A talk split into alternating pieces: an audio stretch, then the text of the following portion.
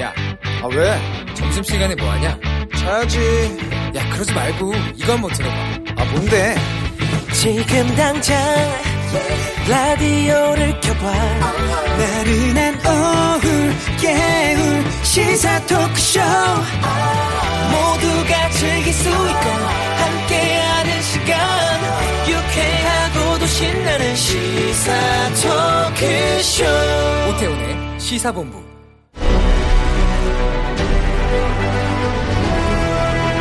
김철민의 본부 뉴스.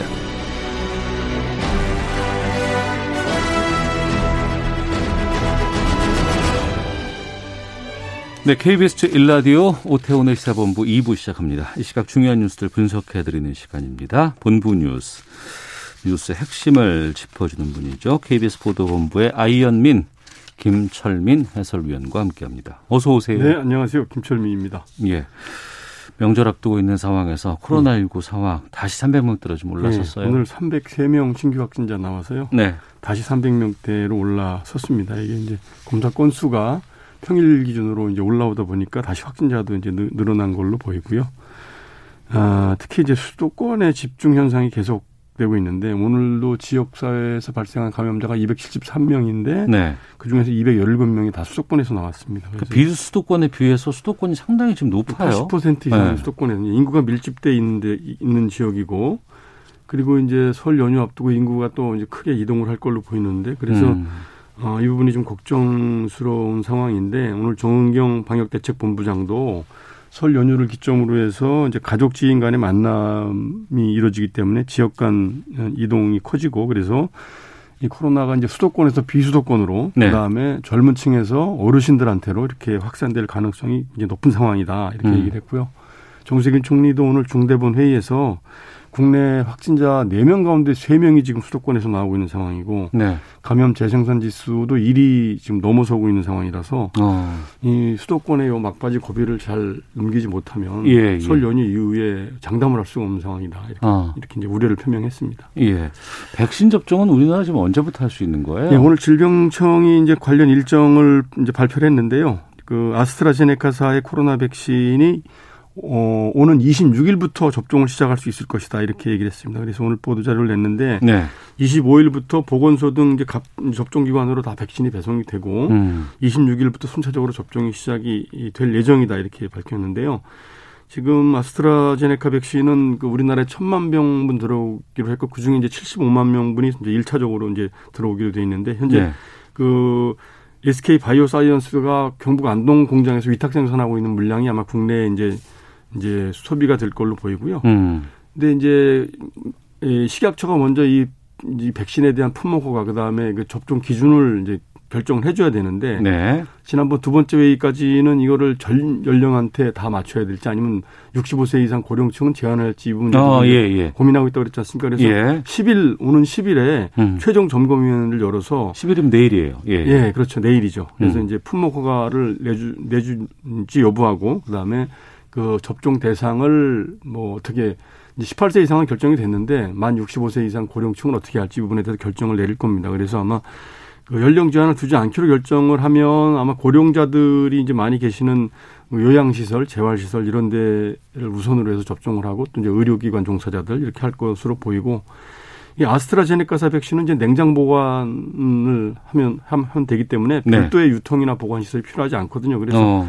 어, 뭐 이제 그 시약처 결정이 나오는 대로 바로 질병청에서 어, 이제 19일까지 접종 계획을 확정을 해서 이제 대상자도 확정을 해서 이제 26일부터 접종을 시작하겠다 이렇게 밝혔습니다. 네, 그렇군요. 자, 코로나19 유행하는 상황에서 뭐 우리 국민들의 뭐 여러 가지 행태 같은 것들 좀 조사해 봤더니 흡연량이 늘고 음주가 줄었다고. 그렇죠. 아무래도 이제 실내에서 이제 생활하는 시간이 많아지다 보니까 당연한 결과인데 이게 실증적으로 조사해본 결과가 이제 나온 건데요.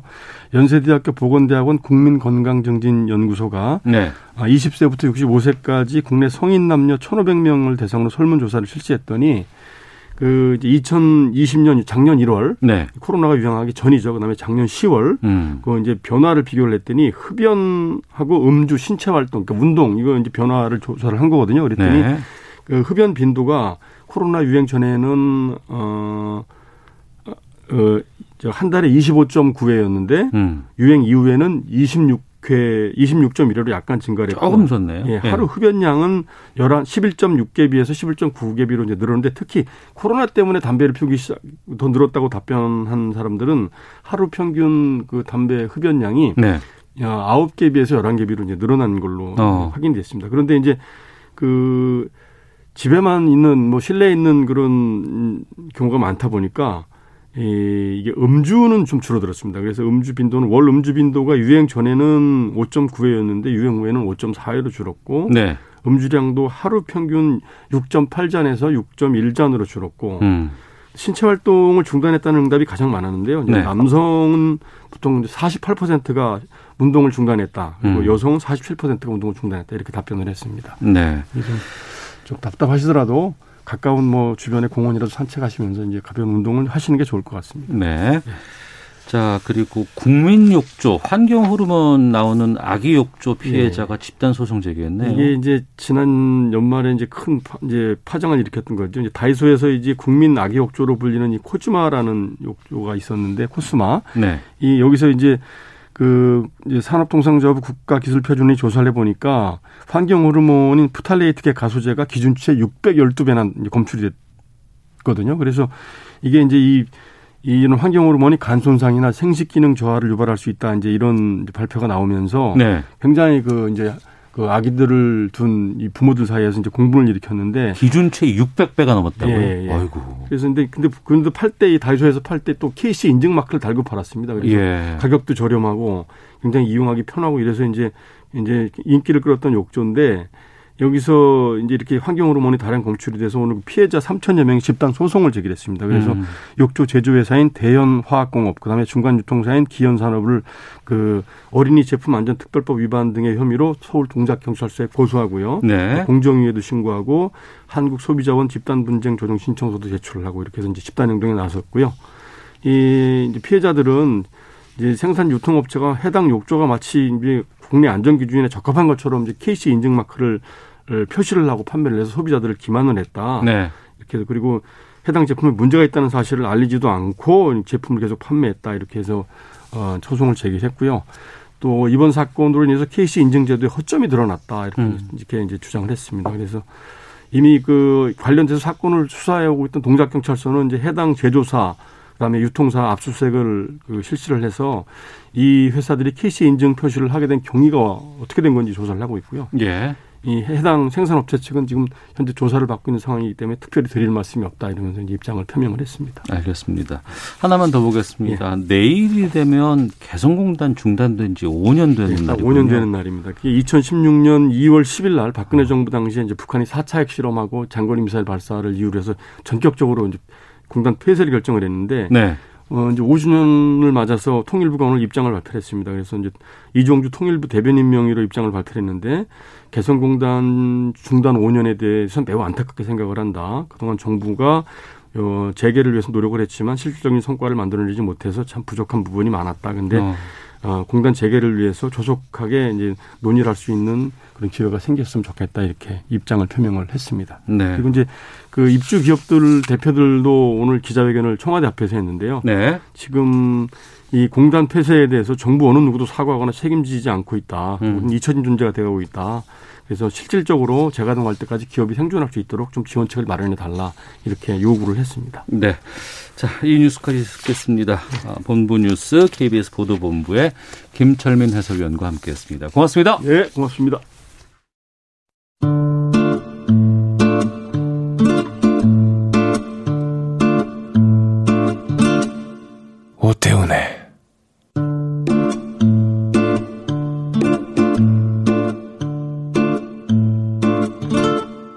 시사본부 네, 1시 10분 향하고 있습니다. 시사본부는 청취자 여러분들의 참여 기다리고 있습니다. 샵 9730으로 의견 보내주시길 바라고요. 짧은 문자 50원, 긴 문자 100원, 어플리케이션 콩은 무료입니다. 팟캐스트와 콩, KBS 홈페이지를 통해서 시사본부 다시 들으실 수 있고 유튜브를 통해서도 생중계되고 있습니다. 검색창에 일라디오 아니면 시사본부 이렇게 쳐보시면 영상으로도 만나실 수 있습니다. 매주 화요일 여야 현역 정치인들과 함께하는 시간입니다. 정치화투 오늘도 두 분과 함께하겠습니다. 먼저 더불어민주당 김성환 의원 나오셨습니다. 안녕하십니까? 네, 안녕하세요. 김성환입니다. 네, 국민의힘 조혜진 의원 나오셨습니다. 안녕하십니까? 예, 반갑습니다. 조혜진입니다. 예.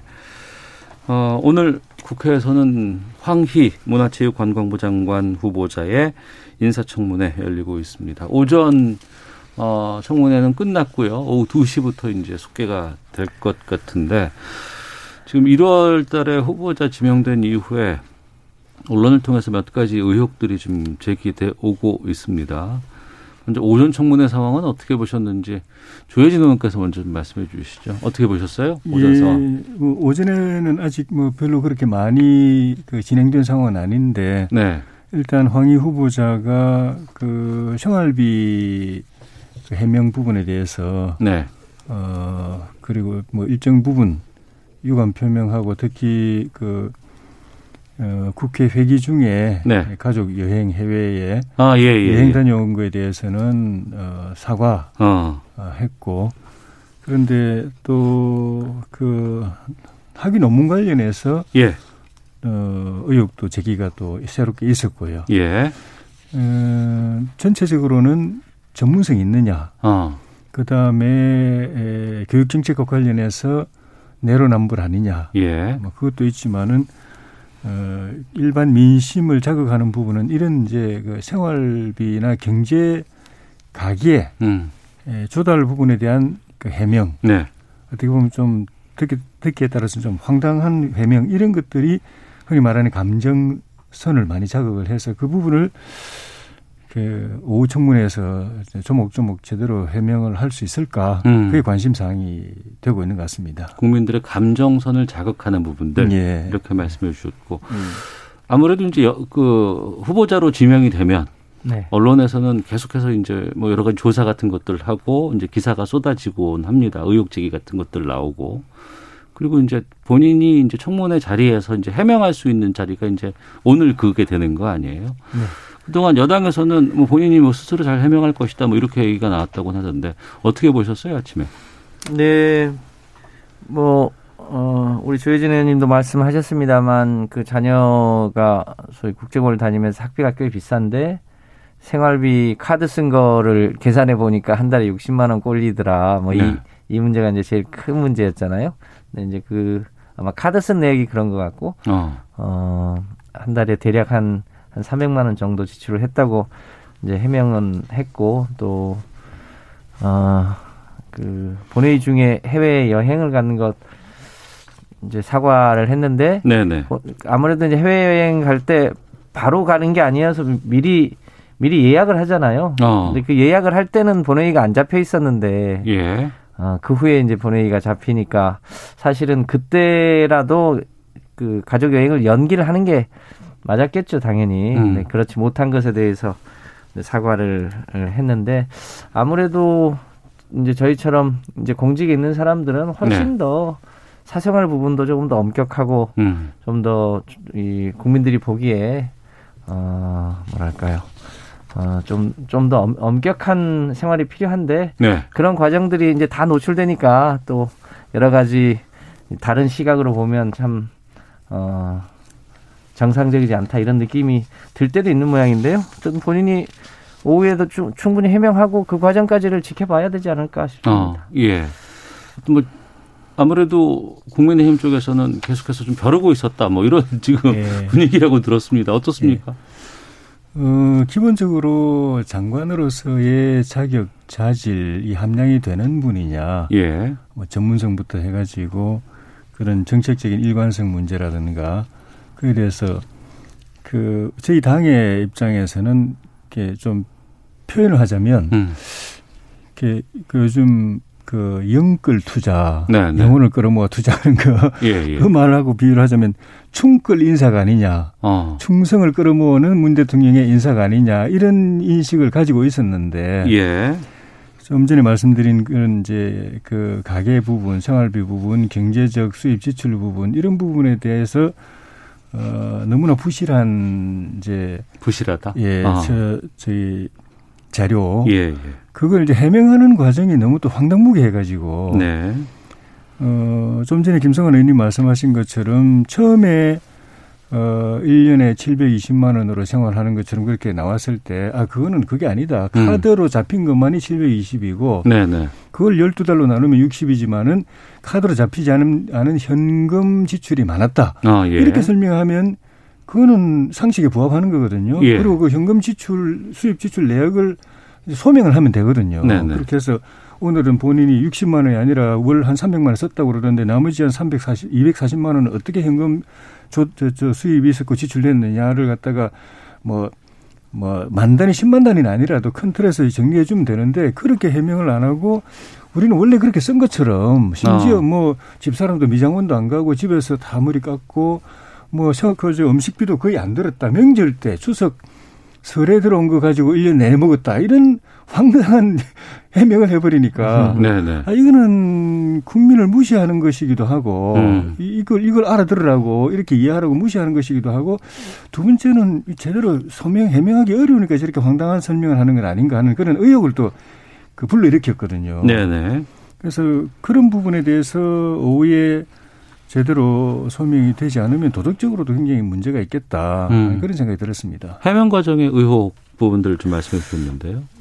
그 저는 뭐 그 가족사를 제, 저도 잘 모르니까 뭐라고 네네네. 말씀드리긴 어려운데 저 국회의원들 이제 그 배우자들이 지금은 이제 코로나 때문에 못 모입니다만 예전에는 한 달에 한 번씩 모여서 봉사활동도 하고 어 뭐 강의도 듣고 이랬는데 그 실제로 그 황희 의원 부인을 제 아내가 한번 봤는데 음. 보통 그래도 이제 국회의원 배우자들 모임이라 그 최소한의 예의는 차리고 그렇게 나와야 될 자리인데도 머리를 질끈 묶고 나왔더래요. 그래서 조금 조금 음 뭐랄까 느낌이 독특했다고 그래요. 음. 느낌이 그래도 배우자 모임에 나오는 건데 네. 그러니까 실제로는 좀 검소하게 실제로 살았지 않았나 시- 싶은 느낌은 있는데 제가 음. 뭐 깊이 있게 내용을 아는 건 아니고요. 네.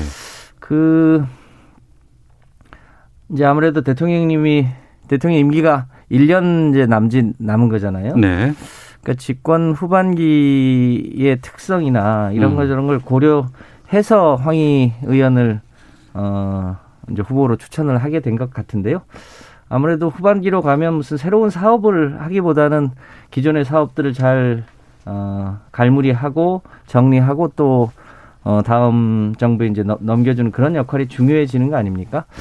그런데 그동안 경험으로 보면 어, 실제로 장관 후보 중에 어, 가장 무난하게 리더십을 갖고 하는 사람들이 평균적으로 보면 국회의원이 훨씬 낫다는 거 아닙니까? 네. 어, 이제 그런 점들을 감안해서 황희 의원을 추천한 것 같은데요. 음. 오, 후- 오후 청문회 때 그 사생활에 관련된 문제들 그게 어, 국민들에게 좀 정서적으로 안 맞는 부분들은 충분히 본인이 해명하거나 사과하거나 네네. 그렇게 어, 하고 나서 어. 국민들의 어, 뭐랄까요 그 청문회의 느낌 이런 걸 봐야 되지 않겠나 싶습니다. 네. 충분한 해명과 그리고 또 이제 본인이 한 것에 대해서 뭐 국민에게 뭐 사과를 한다거나 이런 부분이면은 해소가 될까요? 어떻게 보세요?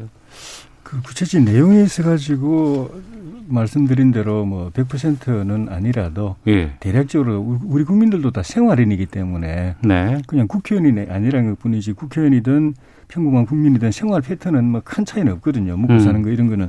그래서 상식적으로 어, 설명을 납득하게 사실에 입각해서 설명을 하면 국민들도 이해를 할 거라고 생각이 들어요. 근데 네. 시작부터 너무 황당하게 음. 이야기를 해버렸고, 어, 제가 그, 우리, 그, 황희 후보자를 잘 아는 이제 민주당의 동료 의원이 이제 황 후보를 조금 이제 좀 그 이해하는 입장에서 좀 그 설명을 어, 좀 옹호한다고 그럴까? 옹호론을 펼치는데도 보니까 어, 굉장히 생활이 이 검소하고 음. 어, 아껴 쓴다. 네. 이렇게 이야기했는데 그 이야기 중에 또 딱 서로 충돌하고 납득이 안 되는 부분이 현금 영수증을 현금 지출을 많이 했는데 현금 영수증을 안 챙겼다라고 또 돼 있더라고요. 아, 예. 진짜 알뜰한 분이고 아껴 쓰는 분이면 저도 국회의원 되고 나서도 저도 집사람도 가게 가면 현금 영수증 그, 그 나중에 얼마 안 되더라도 그거 다 챙기거든요. 예, 예. 연말 정산에 예, 반영이 되죠. 예, 예. 되니까. 그게 앞뒤가 소명한다고 그러면서 이게 앞뒤가 안 맞는 그 동료 의원분들의 말씀, 그, 마- 그분의 말씀이 있었고 그리고 알뜰하게 쓰면서 해외여행을 그렇게 갈 수가 있느냐. 음. 저도 진짜 가족여행, 국회의원 하면서는 거의 뭐, 저 해외 출장 갈 때, 저, 저 가족들이 친척 방문할 때 그래서 좀 만난 적은 있었지만 따로 가족들 그 현직에 있을 때 가족 나가본 적이 한 번도 없어요. 네. 경제적으로도 어렵고 시간적으로도 어렵고 근데 굉장히 빠듯한 생활 하시면서 그렇게 해외 여행을 꼬박꼬박 가시고 가족 여행 가시고 저 보좌진들 데리고 음. 그렇게 뭐한 10명 데리고 9박 9일 동안이나 다녀오고 그리고 자녀는 또 외국인 학교에 한 해에 4,200만 이제 학비 들여서 보내고 이런 것들이 네.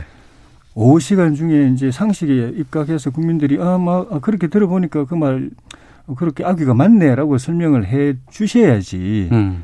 안 그러면은 이거는 대통령이 진짜 청와대에서 인사 검증도 제대로 안 하고 그냥 충성기만 보고 남들 보라고 충성하면 다 시, 장관시켜준다는 게 본, 본보기로 보여주려고 한 것 아닌가 같은 그런 느낌을 남길 수가 있습니다. 네. 예.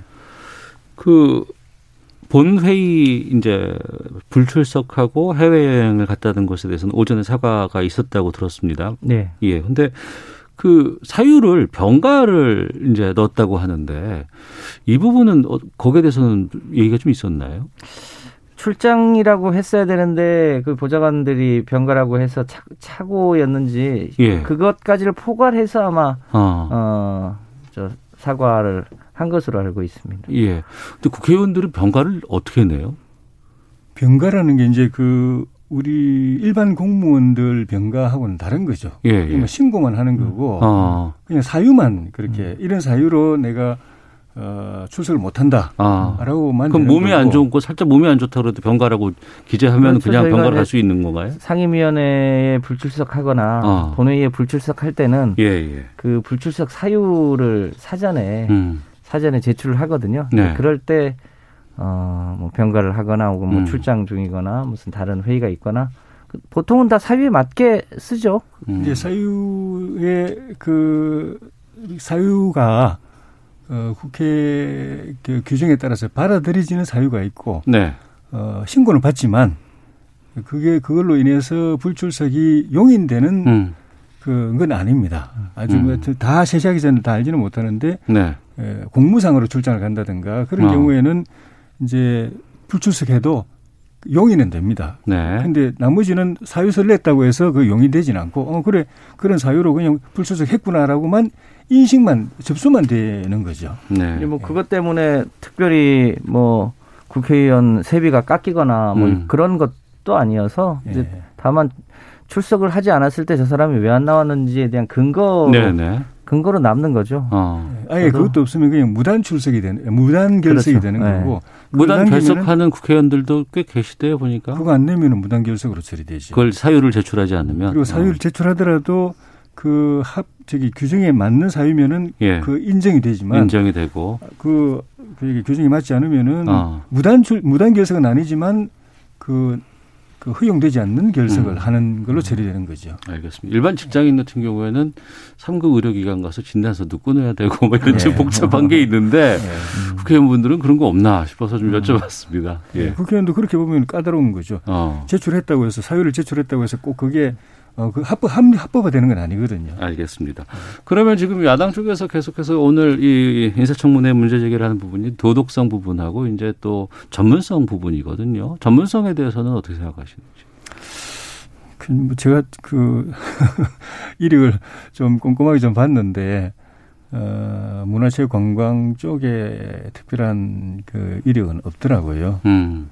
예, 그래서 어, 유일하게 네. 유일하게 제가 관계가 있을 수도 있겠다고 어, 만약 민주당이나 후보가 주장할 수 있는 거는 뭐 무슨 대중문화 미디어 연구회인가 음. 그 대표 의원으로 등록돼 있는 거 네. 그것도 이제 작년에 21대 국회에 들어와서 처음 이제 만든 국회 일종의 포럼 연구단체의 대표 의원으로 돼 있는 거 그거 정도 그 나머지는 쭉 제가 봤지만은 제가 모르는 자- 자세히 모르는 분이라서 혹시 뭐 또 제가 모르는 다른 저 전문성 관련된 이력이 있나 싶어 쭉 봤는데 특별한 게 없어서 아 문화 예술 관광 체육 이런 쪽은 또 다른 또 전문성이 또 필요한 부분인데 네.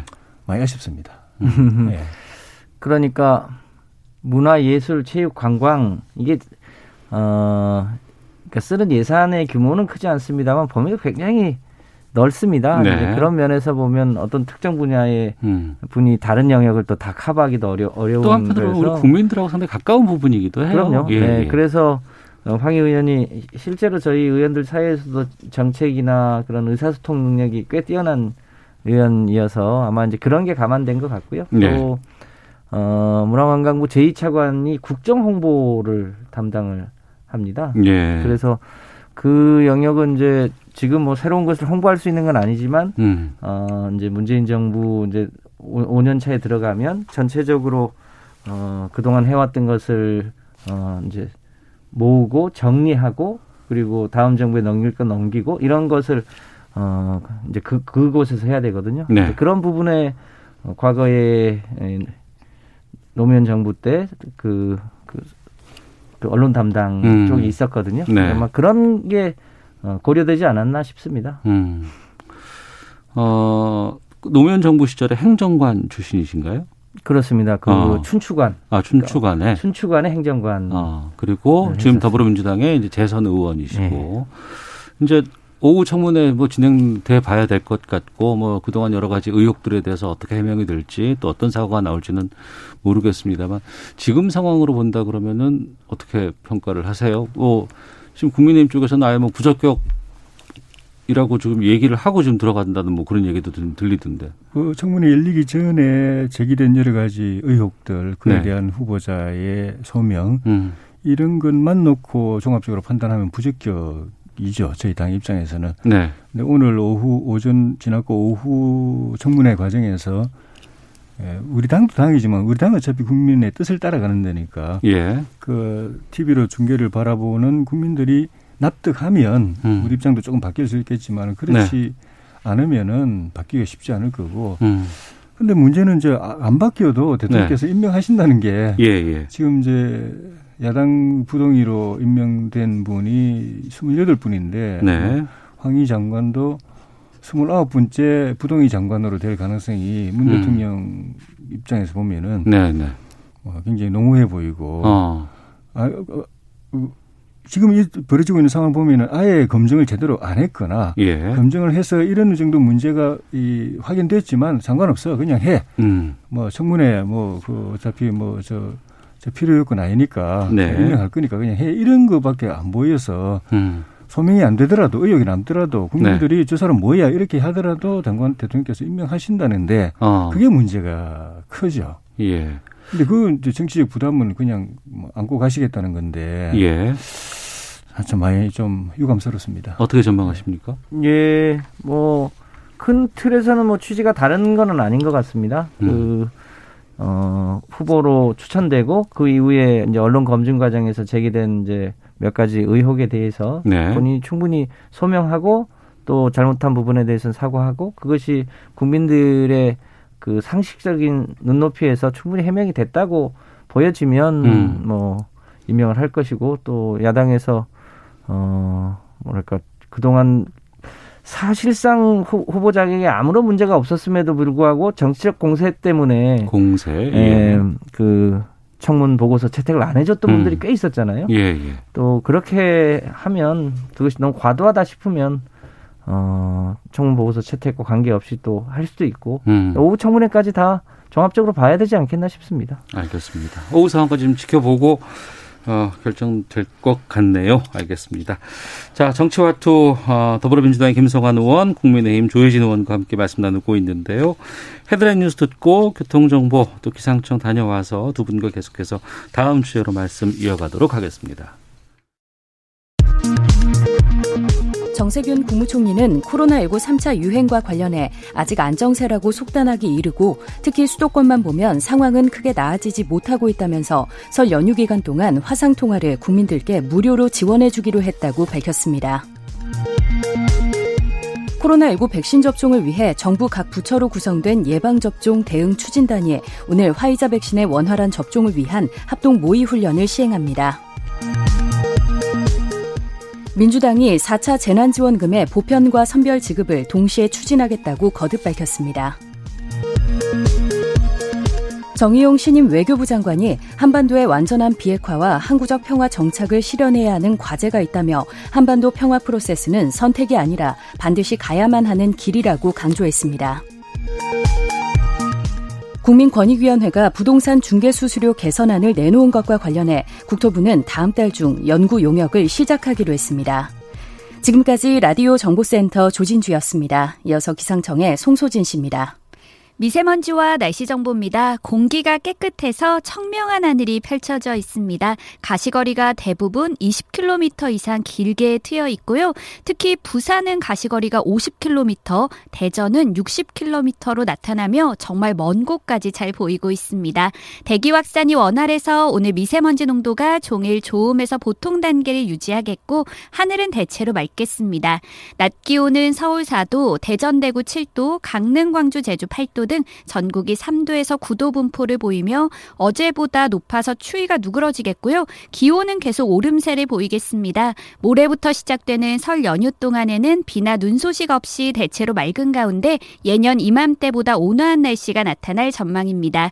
현재 서울의 기온은 3도입니다. 미세먼지와 날씨 정보였습니다. 이어서 이 시각 교통 상황을 KBS 교통정보센터 김민희 씨가 전해드립니다. 네, 전 시간보다 오히려 교통량 늘어난 곳들도 있습니다. 설 연휴를 앞두면서 도로 교통량이 평소보다 많은데요. 수도권 제일순환고속도로 판교에서 일산 쪽으로는 먼저 청계요금소에서 하기분기점 사이로 정체입니다. 더 가서 계양 부근에서는 사고가 났는데요. 1, 2차로를 막고 처리 작업을 하고 있어서 시흥나들목부터 12km 구간에서 정체 매우 심합니다. 이후 구리에서 판교 쪽으로는 여전히 퇴계원에서 상일 사이로 지나는 차량들이 꾸준히 많습니다. 서울 시내 강변북로 구리 쪽으로는 방화대교부터 반포대교까지 정체되면서 이 구간 지나는 데만 1시간 가까이 걸리고 있습니다. 같은 방면 올림픽대로에서는 행주대교부터 송산대교 사이와 노량진 수산시장 일대, 더 가서는 동작대교부터 영동대교까지 정체 심합니다. 서부간선도로에서는 여전히 양방면 전 구간에서 정체 심하고요. 분당 수서로 청담대교 쪽으로는 탄천나들목부터 탄천 일교 사이 지나는데 30분 정도 걸리고 있습니다. KBS 교통정보센터였습니다.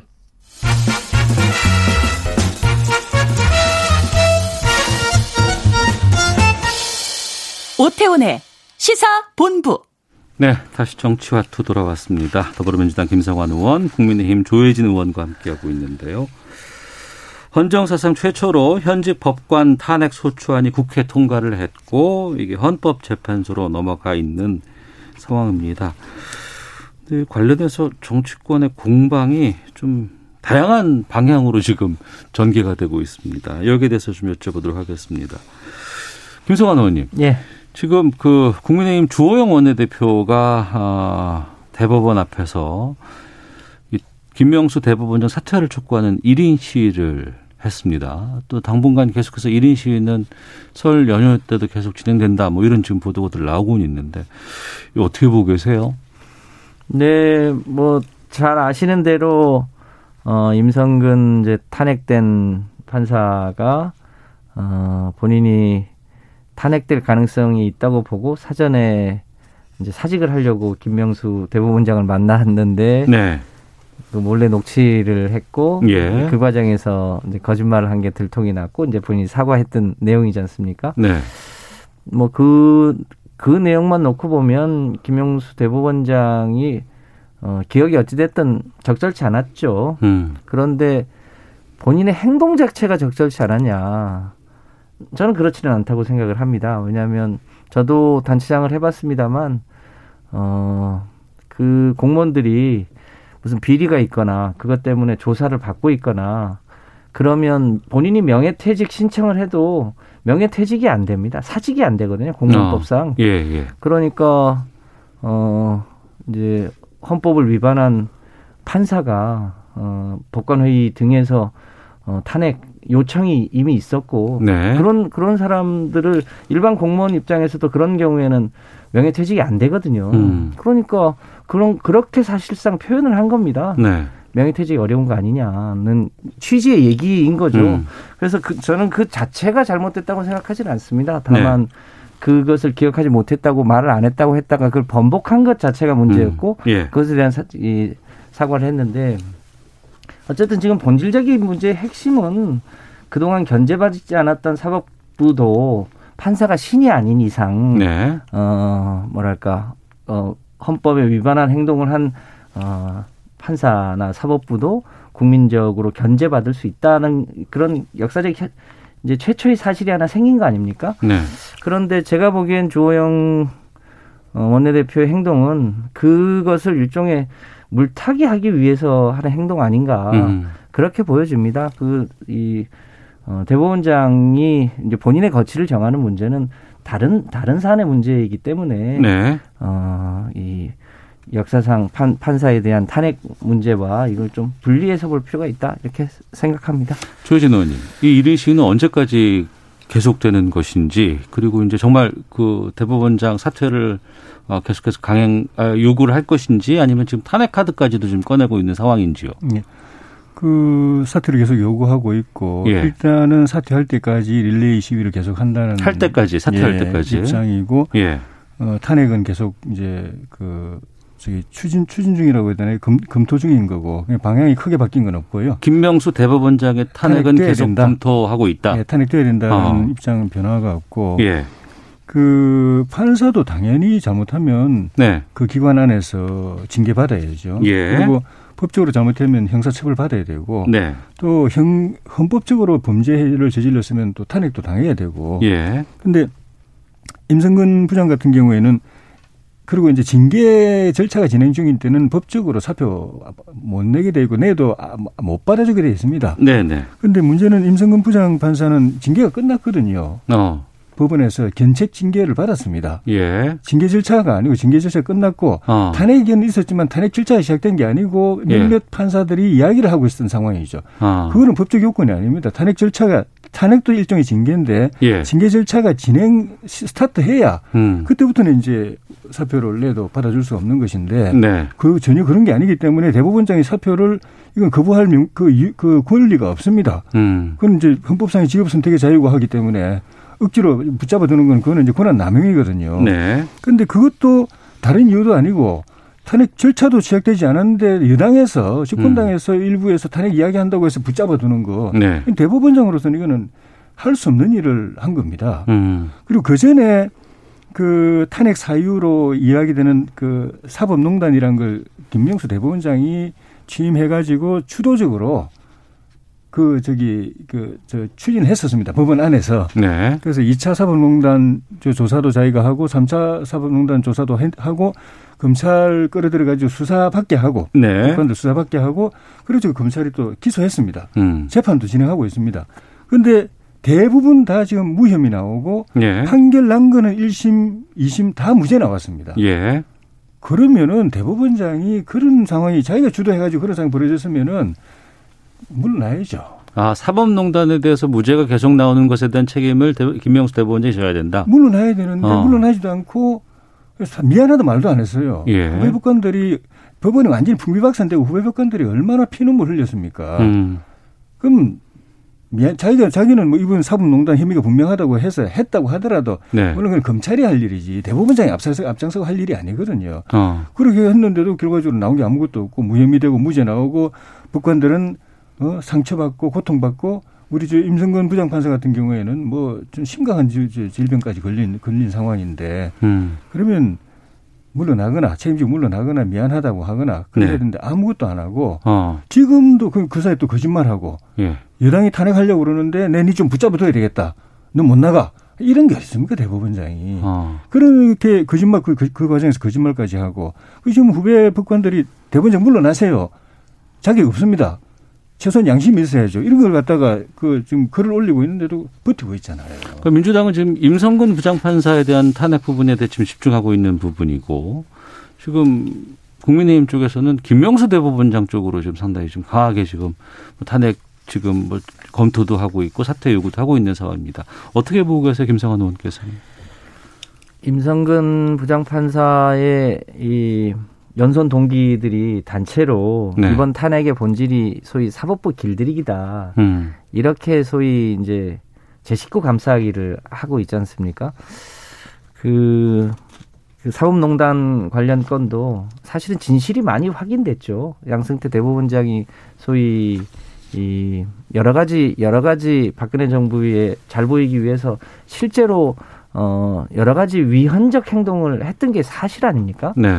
어 그런데 이 역사상 단 한 번도 어 이 탄핵의 절차를 통해서 심판받지 못, 못하다 보니까 그 사법부가 어, 여, 여전히 소위 신의 영역으로 남아 있었던 거 아닙니까? 네. 어, 그리고 그 판결에서 줄줄이 무죄 판결 나온 것도 사실은 제식구 감싸기적 요소들을 많은 사람들이 의심하고 있는 거죠. 어. 사실상 문제가 문제가 없었던 게 아닌데 저는 이번에 어뭐 한 건이긴 합니다만 어이 국회가 어, 국민을 대신해서 이 탄핵을 한 것은 이제는 어, 사법부도 네. 일종의 신의 영역이 아니라 음. 어, 사법부도 잘못을 하면 그것을 심판받을 수 있다고 하는 것을 어, 보여준 계기 아닙니까? 저는 굉장히 역사의 큰 진전이라고 보여집니다. 검찰은 검찰대로 이 절제된 권력을 행사해야 되고 네. 사법부도 마찬가지죠. 음. 그 훨씬 투명해지고 정의로워져야 된다는 점에서 어, 굉장히 큰 진전이라고 보여집니다. 김명수 대법관의 그런 뭐랄까요? 지금 문제는 저는 별도로 네. 지금 본인이 또 선택해야 될 문제인데 적어도 그 사법부가 탄핵될 수 있다고 하는 본질적 요소를 어, 물타기 하거나 음. 하기 위한 수단으로 사용되지는 않아야 된다 이렇게 생각을 합니다. 네. 그 김명수 대법원장에 대한 탄핵 만약에 추진을 한다 그랬을 때 지금 네. 언론에서도 이 탄핵이 만약에 가결이 되거나 그렇게 간다고 하는 게 국민의힘이 유리할 것이냐 거기에 대해서도 고민들이 좀 하고 있고 차라리 그냥 이대로 가는 게 낫다는 뭐 주장도 나온다고 하는데 당내에서는 어떻게 좀 논의가 좀 되고 있나요? 그거는 정치공학적 계산이죠. 예, 예. 어떻게 보면 정략적인 거죠. 어. 그런 주장을 하는 분들은 어, 김명수 대법 두 가지인데 김명수 대법원장이 저렇게 버텨주는 게 오히려 여론을 악화시키고 문 대통령 지지율 떨어뜨리고 야당에 더 유리한 거 아니냐. 어. 그냥 뭐 있는 게 더 도와주는 거 야당 도와주는 거 아니냐 이런 맥락 하나. 예. 그또 하나는 김 대법원장이 만약 이번에 그만두게 되면 대법 그 문재인 대통령이 물러나면서 또 음. 6년짜리 대법원장을 또 임명하게 되는데 그럼 네. 문재인 대법원장이 6년을 더 하게 되는데 그게 야당에게 꼭 좋은 거냐. 예. 그리고 더 그 저기 김명수 대법원장보다 더 나쁜 사람은 뭐 어떡할래? 뭐 어. 이런 거거든요. 예, 예. 그런 측면이 있죠. 어. 정치공학적으로 분석하고 또 뭐 계산 두드려 보려면 그런 부분을 또 없다고는 할 수 없는데 예. 근데 그렇게 하면 저희도 또 같은 사람들이 되는 거죠. 정말 어. 헌법적 가치에 비추어 가지고 할 일과 음. 탄핵해야 되느냐 말아야 되느냐 이걸 판단해야지. 네. 이 정치 관 정치적 이익을 그렇게 너무 세세하게 조밀조밀 따져가지고 너무 정치적으로 하지 말자. 그것도 아. 저희도 뭐 별로 명분이 없는 짓이라고 생각이 듭니다. 아. 설령 문 그김 대법원장이 그만두고 그보다 더, 마- 더 나쁜 사람이 온다고 하더라도 하더라도 우리 입장에서 볼 때, 어. 또 우리 이제 국가적 입장에서 볼 때 더 나쁜 사람들이 온다, 온다고 하더라도 그만둬야 될 사람은 그만두게 하는 게 예, 예. 거기까지만 저희는 생각해야 된다고 보는 거죠. 어. 근데 여당의 동의 없이 탄핵이 될까요? 어떻게 그러니까 김명수 대법원장의 어 임, 임성근 판사에 대한 사직 처리 과정의 그 문제가 네. 탄핵 사유인가에 대해서 좀 본질적으로 음. 따져볼 필요가 있죠. 본인이 기억 기억이 잘 나지 않아서 그런 적 없다고 했다가 어 어쨌든 그 녹취력이 이 확인이 되고 본인이 이제 기억을 회복하고 해서 사과한 거 아닙니까? 네. 그 건과 관련해서 그게 탄핵 사유인가? 음. 그거는 좀 살펴볼 수 있죠. 그러니까 도덕적으로 뭐 비판받을 수 있는 일이긴 하지만 탄핵 사유는 아니다. 네. 그 보여지고 그 부분에 대한 본인의 거치 문제는 또 별건의 산 아닙니까? 그렇게 알겠습니다. 봐야겠죠. 자, 여기까지 말씀 나누도록 하겠습니다. 김성환 의원, 조혜진 의원과 함께한 정치와투 여기서 마치도록 하겠습니다. 두 분 오늘 말씀 고맙습니다. 감사합니다. 네, 명절 잘 지내십시오. 예, 고맙습니다. 아, 새해 복 많이 받으십시오. 예, 새해 복 많이 받으세요. 예.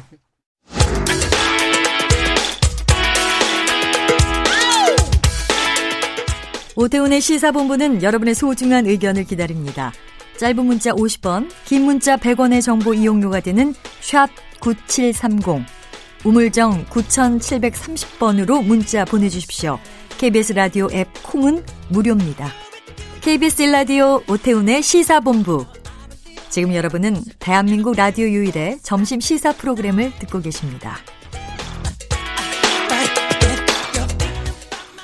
네, 어, 한때 뜨겁게 달아올랐던 애플과 현대차 그룹 간의 애플카 논의 이것 때문에 뭐 주식도 한동안 상당히 많이 오르기도 했었죠. 근데 협의가 중단됐다 이렇게 공시가 떴습니다. 그동안 협력에 기대를 걸었던 분들이 꽤 많이 있었고 지금 뭐 현대차, 기아차, 모비스와 관련된 현대차 그룹의 회사 주가도 좀 민감한 상황입니다. 관련해서 좀 음, 살펴보도록 하겠습니다. 자동차의 모든 것을 알아보는 시간이 있죠. 권용주 차차차 오토타임즈 권용주 편집위원 오늘 전화로 만나겠습니다. 안녕하십니까? 네네 안녕하세요. 네. 예, 공시까지 떴으면 일단 다 이건 일단락 된 건가요? 어떻습니까? 어 일단 협의를 진행하고 있지 않다라고 네. 공시를 한 겁니다. 네. 그동안 이제 언론이 가능성, 뭐 음. 심지어 기아차 미국 공장에서 2024년에 애플카를 생산한다 네. 이런 확정적 보도까지 됐었는데 공식 확인된 건 논의가 없다는 겁니다. 음. 그러니까 이걸 가지고 뭐 애플이 원래 대외 측면에선 신비주의 전략인데 네. 협업 파트너가 너무 얘기를 흘린 거 아니냐 이렇게 보는 시각도 있고요. 협업 파트너가 얘기를 흘린 것 아니냐라고 하면 현대차 쪽에서 너무 그렇죠. 이걸 얘기를 많이 한 게 아니냐? 그렇죠. 근데 사실 현대차가 별다른 얘기를 한 적은 없거든요. 예, 예. 언론에서 많이 확장 보도가 된 거죠. 어. 어, 그래서 이제 수년 동안 이 비밀에 붙여왔던 애플의 전기차 관련 논의 소식이 알려지니까 화가 난 것일 것이다. 네. 블룸버가 그렇게 얘기를 했고, 그렇기 음. 때문에 양사 간 논의가 언제 재개될지는 이제 불분명하다고 보도를 한 겁니다. 신비주의 애플이 이게 자꾸 까지니까 이 부분에 대해서 좀 화가 나 있다. 그렇게 이제 언론에서 보도가 된 거죠. 예. 그런데 이제 애플이 애플카 만들겠다는 얘기는 여기저기서 계속해서 그동안 나왔던 얘기고 그러면 현대차 말고 다른 곳과 그러면 이걸 해야 될 것인지 어떻게 돼요 지금 이게? 사실은 애플도 예. 별다른 선택지가 별로 없어요. 선택지가 없다. 예, 중요한 건 애플이 자동차 시장에 진출한다고 해도 네. 자신들이 직접 만들지는 않다, 않는다는 겁니다. 어. 그러면 이제 파트너가 필요하겠죠. 예. 이게 누가 파트너가 될 수 있을 것인가를 떠올리면 네. 사실 한국과 일본 업체 외에는 마땅치 않아요. 우리와 일본 업체 외에 마땅치 않다는 건 왜 그렇죠? 기본적으로 자동차를 잘 만듭니다. 잘 만든다 우리가. 그렇죠. 그렇죠. 일본. 예, 예, 예. 예, 그리고 어, 생각보다 자동차 만드는 비용에서 예. 어, 많이 어, 저비용화 해놨어요. 아, 뭐 독일 차라든가 이탈리아 차 이런 쪽과 비교해 봤을 때는 좀 그렇죠. 가성비가 괜찮죠. 그렇죠. 예. 그러니까 이제 누가 접근할 것인가를 그렇게 바라보면 음. 일본은 이제 닛산 정도가 떠오르는 거고 네. 한국은 현대기아차밖에 없죠. 아. 그러니까 이제 지금은 애플이 화가 났든 나지 않았든 네. 이것도 보여주기든 간에 어쨌든 애플 또한 자동차 시장에 진출한다고 확정을 했다면 음. 파트너 대안도 별로 없다는 겁니다. 아. 이 얘기는 예. 다시 논의가 얼마든지 진행될 수 있다. 아. 어쩌면 예. 이미 하고 있는데 예.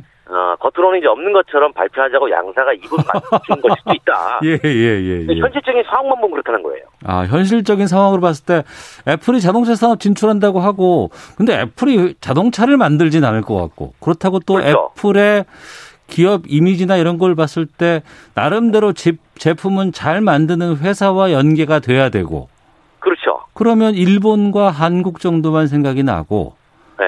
아, 그러면 다시 논의가 될 수도 있고. 아, 그렇군요. 근데 보면은 그럼 우리와 일본 말고도 뭐 인도라든가 아니면 중국 이쪽은 좀 아닐까요? 중국 같은 경우는 예. 지금의 중국 비리 자동차가 아이폰 만들어주는 폭손하고 네. 자동차 만들어주는 회사 설립하겠습니다라고 했단 말이에요. 아, 그래요? 예, 그러면 이제 거기서도 만들 가능성이 없지 않겠죠. 예. 그런데 예, 예. 이걸 만들려면 어. 플랫폼이 필요해요. 플랫폼? 이 플랫폼이 뭐냐? 예.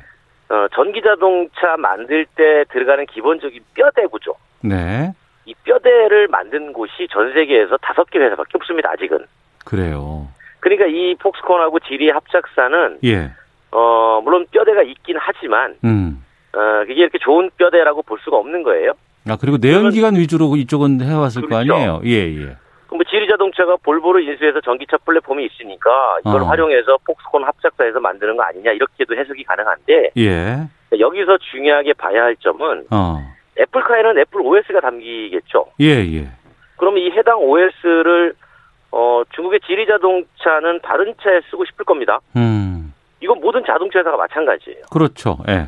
하지만 이걸 애플이 열어줄까? 어.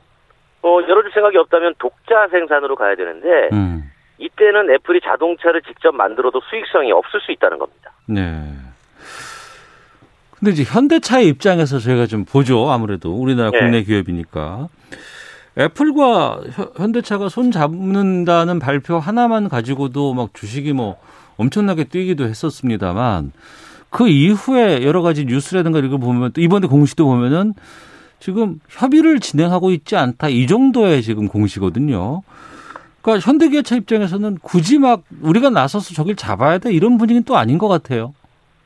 그러니까 누가 더 양측에서 절박하냐 네. 라는 거를 봐야 될 겁니다. 음. 근데 애플도 아직은 절박하지 않고 네. 현대기아차도 그렇게 절박하지 않아요. 음. 무슨 얘기냐면 애플하고 손을 잡으면 도움이 되는데 네. 뭐안 잡는다고 손을 볼 것도 없어요. 어. 이런 생각을 대부분의 자동차 회사가 한다는 겁니다. 네. 그러니까 애플이 자동차 기업에 추가 도움은 되겠지만 음. 손잡지 않는다고 자동차 회사 갑자기 절박해지냐? 이것도 아니라는 거예요. 네. 그럼 여기서 싸움은 이제 시간이겠죠. 어. 시간이 흐를수록 완성차를 만들어야 한다는 전제하에 예. 점점 절박해지는 것은 애플이라는 겁니다. 아, 무언가 또 애플은 새로운 혁신 같은 것들, 새로운 장비, 새로운 기술 이런 것들을 쓴다는 걸 발표하는 그런 매력이 좀 있어 왔는데 그게 요즘 잘 안 보이네요. 그렇죠. 그러니까 아이폰, 어. 아이 맥북, 예. 그다음에 뭐 아이팟 예. 이런 거 만들었는데 여기에 이제 아이카를 넣고 싶은 거예요. 어. 그러면 이제 아이카를 직접 만들자니 애매한 거고. 거기다 기다리고 있잖아요. 많은 소비자들이. 그렇죠. 예. 근데 직접 만들기도 애매하고 그렇다고 누구한테 위탁 생산하자니 자기들한테 OS를 다 달라 그러고. 음. 근데 어쨌든 그러자면 좋은 제품을 만들어야 되는데 좋은 플랫폼이 필요하잖아요. 네. 이걸 현대기아차가 갖고 있다는 겁니다. 어. 그러니까 애플은 여러 회사와 협업하되 전용 플랫폼의 독점적 활용을 요구할 수도 있는데 이건 사실 자동차 회사가 받아들이기 어려운 조건입니다. 네. 아, 그렇게 되면 애플도 곤란해지죠. 음. 그래서 애플은 지금은 이제 신비주의가 먹힐 수 있는데 네. 자동차에 진출하는 순간 어. 뭐 지금처럼 이렇게 신비주의는 음. 유지되는 것 자체가 쉽지 않아요. 네. 그 애플에서 아이폰 처음에 나왔을 때 그때 여러 가지 그 PT라든가 이런 것들 보면 전 세계를 움직이는 정말 그 엄청난 순간이었잖아요. 그렇죠. 근데 아이카를 이렇게 만약에 기대하고 있는 상황에서 이걸 그냥 단순히 그냥 여론이라든가 언론 쪽에서 계속해서 추측되지 않은 이런 좀 추정 보도들 많이 나오고 있는 상황에서 그 애플도 그렇고 현대도 그렇고 적극적으로 대처하거나 뭐 이런 부분들은 잘 안 보이는 것 같네요. 그 왜냐하면 서로 아쉬울 게 없거든요, 아직은. 어, 그러니까 주가가 오르다 내린 건 네. 언론의 추측성 보도에 시장이 영향을 받은 것이고요. 예, 그 이 시간에 지난번 관련 이야기를 할 때 서로 기싸움을 할 수밖에 없다고 제가 말씀드렸지 않습니까? 네네, 그러니까 그 기싸움이 외부에 보도된 내용으로 일단 결론되지 못하고 일단락 된 거고요. 음, 서로 마음속으로는 네, 더 많이 생각해 보자. 어, 어, 일단 상호간의 쟁점은 알았다. 네, 그러다가 이제 시간이 흘러서 필요성이 절박해지면 음, 다시 손을 맞잡을 가능성이 충분히 있다라는 겁니다. 왜냐하면 네, 제가 말씀드린 것처럼 애플은 음, 애플을 사용하는 사람들의 생태계를 갖고 있잖아요. 네, 그 생태계 안에 자동차를 이용하는 사람들을 그냥 아이폰 사용하는 사람처럼 음, 그 생태계 안에 추가로 넣고 싶은 거고요. 네, 자동차 회사는 그 애플의 생태계 안에 있는 사람들한테 자동차를 한 대라도 더 팔고 싶은 겁니다. 네, 그런 게 그러다 보니까 양측의 생각이 조금 달라요. 음, 그래서 그런 부분을 조율하는 과정에서 뭐 언론에 많이 드러내니까 야 이거 너무 우리 진전된 것도 없는데 네, 자꾸 이렇게 언론에 보도가 되니까 이게 좀 부담스럽기도 하다라고 음, 해서 일단 표면적으로는 뭐 아무 협력 관계 없음이라고 해놓고 네, 이제 이면에서는 이제 끊임없이 어 각자 입장을 가지고 이제 협의를 할 가능성도 있는 거죠. 네. 이 얘기 그 전에 다뤄보면서 그때 권정주 편집위원께서 그 말씀하셨어요. 쌍용도 있다. 쌍용은 아마 잘할 그렇죠. 거다. 이렇게 얘기를 하셨었는데 지금 쌍용차 매각 과정 어떻게 됐습니까? 지금 HAAH 오토모티브라고 하는 미국의 전략적 투자자 예정자가 한국 떠났죠. 그래서 어 지금 P플랜이 가동 중인데 아, 그 차, 일단- 그럼 안 하기로 했어요? 일단은 떠났습니다. 어, 그래서 빚은 갚아야 되는데 나중에 갚기로 하고 예, 예. 일단 정부 돈을 좀 빌리려고 하는 겁니다. 어, 근데 이제 빌려주려는 산업은행이 그냥 빌려줄 수는 없고 네. 구체적으로 회생 계획안을 가져오세요. 음. 라고 했는데 지금 마땅한 계획안이 또 없는 것도 문제예요. 이렇게 네. 되면 법정 관리 들어가고 음. 또다시 회사를 청산할 것이냐 존속시킬 것이냐를 법원이 판단을 해야 될 겁니다. 네. 만약 존속된다고 하면 아무래도 규모를 줄여야 되겠죠. 음. 그렇게 되면 또다시 구조 조정에 따른 갈등이 불가피하고 네. 그렇게 되면 더 또 회생이 어려워지는 어. 뭐 우리가 사회적 갈등 예전에 봤잖아요. 우리가 예, 직접 예. 눈으로 어. 그런 갈등이 또다시 일어날 수도 있다라고 이제 아, 예측이 되는 거죠. 알겠습니다. 아, 청취자 황두환님은 애플이 자동차를 처음부터 대량 생산할 생각은 없을 테고 테슬라 초기처럼 고가 소량 생산하면서 시장 진출 가능성이 엿보지 않을까요? 라는 의견도 주셨네요.